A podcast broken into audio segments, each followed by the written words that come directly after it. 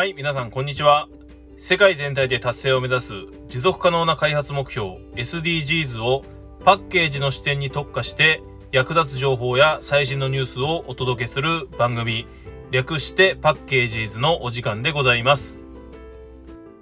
えー気温もだいぶ暖かくなってまいりましてそうなってくると心配なのがオリンピックの情報なんですけれども一体どうなってしまうんでしょうか。なんだかんだでもう1ヶ月ちょっとになってしまいましたが、えーまあ、終わり良ければ全て良しという結果になればいいなと思っております。さあ、早速ですが今日の話題行ってみたいと思います。カップヌードル、全ての蓋止めシールを廃止へ。はい。これ皆さんもニュースなんかで見た方も多いと思いますけれども結構びっくりしましたよね。50年ぶりの大改革らしいです。これそもそも最初にツイッターでですねあの例のシールの画像とともにさようならすべての蓋止めシールっていうこれだけがいきなりツイートされたんですよ。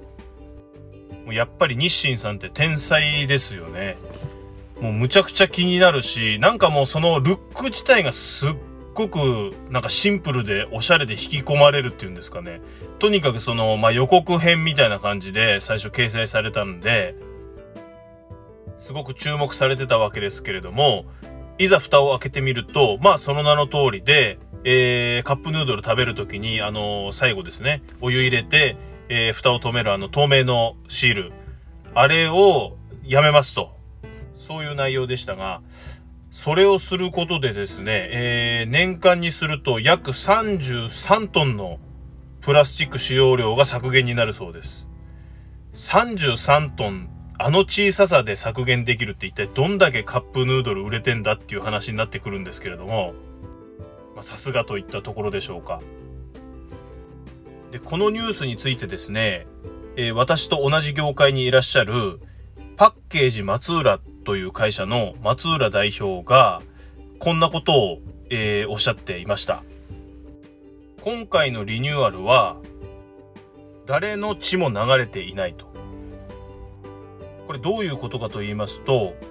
最近のこの環境対策に行うプラスチックをま減らしたりなくしたりっていう動きに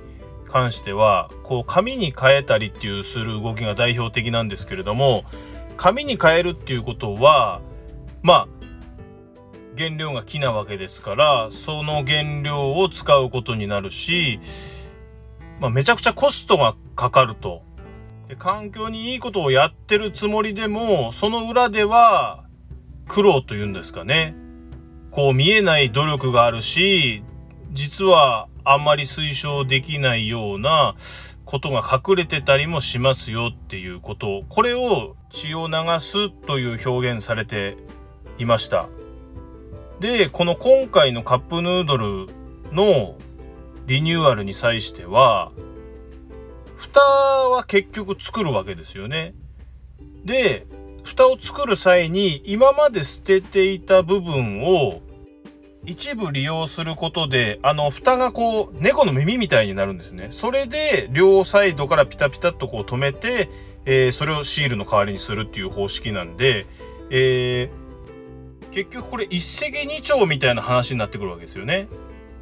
だから、ここがすごいっていうことを、松浦社長は指摘されていて、ああ、これ確かにそうだなと、非常に感心させられた内容でございました。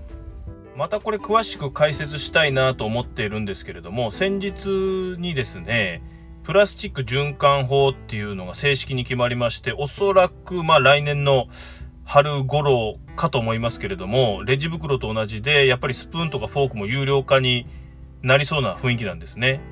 世界的にも脱炭素の流れとかが加速していてまあこの SDGs に対する意識っていうのは本当に加速度的に増している感がやっぱり地球規模でありますんでこの日清さんみたいなですね大手さんがみんなに馴染みのあるこういったカップヌードルでの環境対策っていうことをやられることによってやっぱりみんなのそういった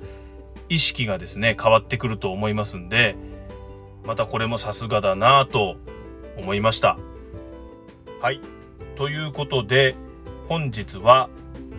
カップヌードルの蓋止めシールが廃止へというニュースをお届けいたしました。最後まで聞いていただきありがとうございます。それではまたお会いしましょう。さようなら。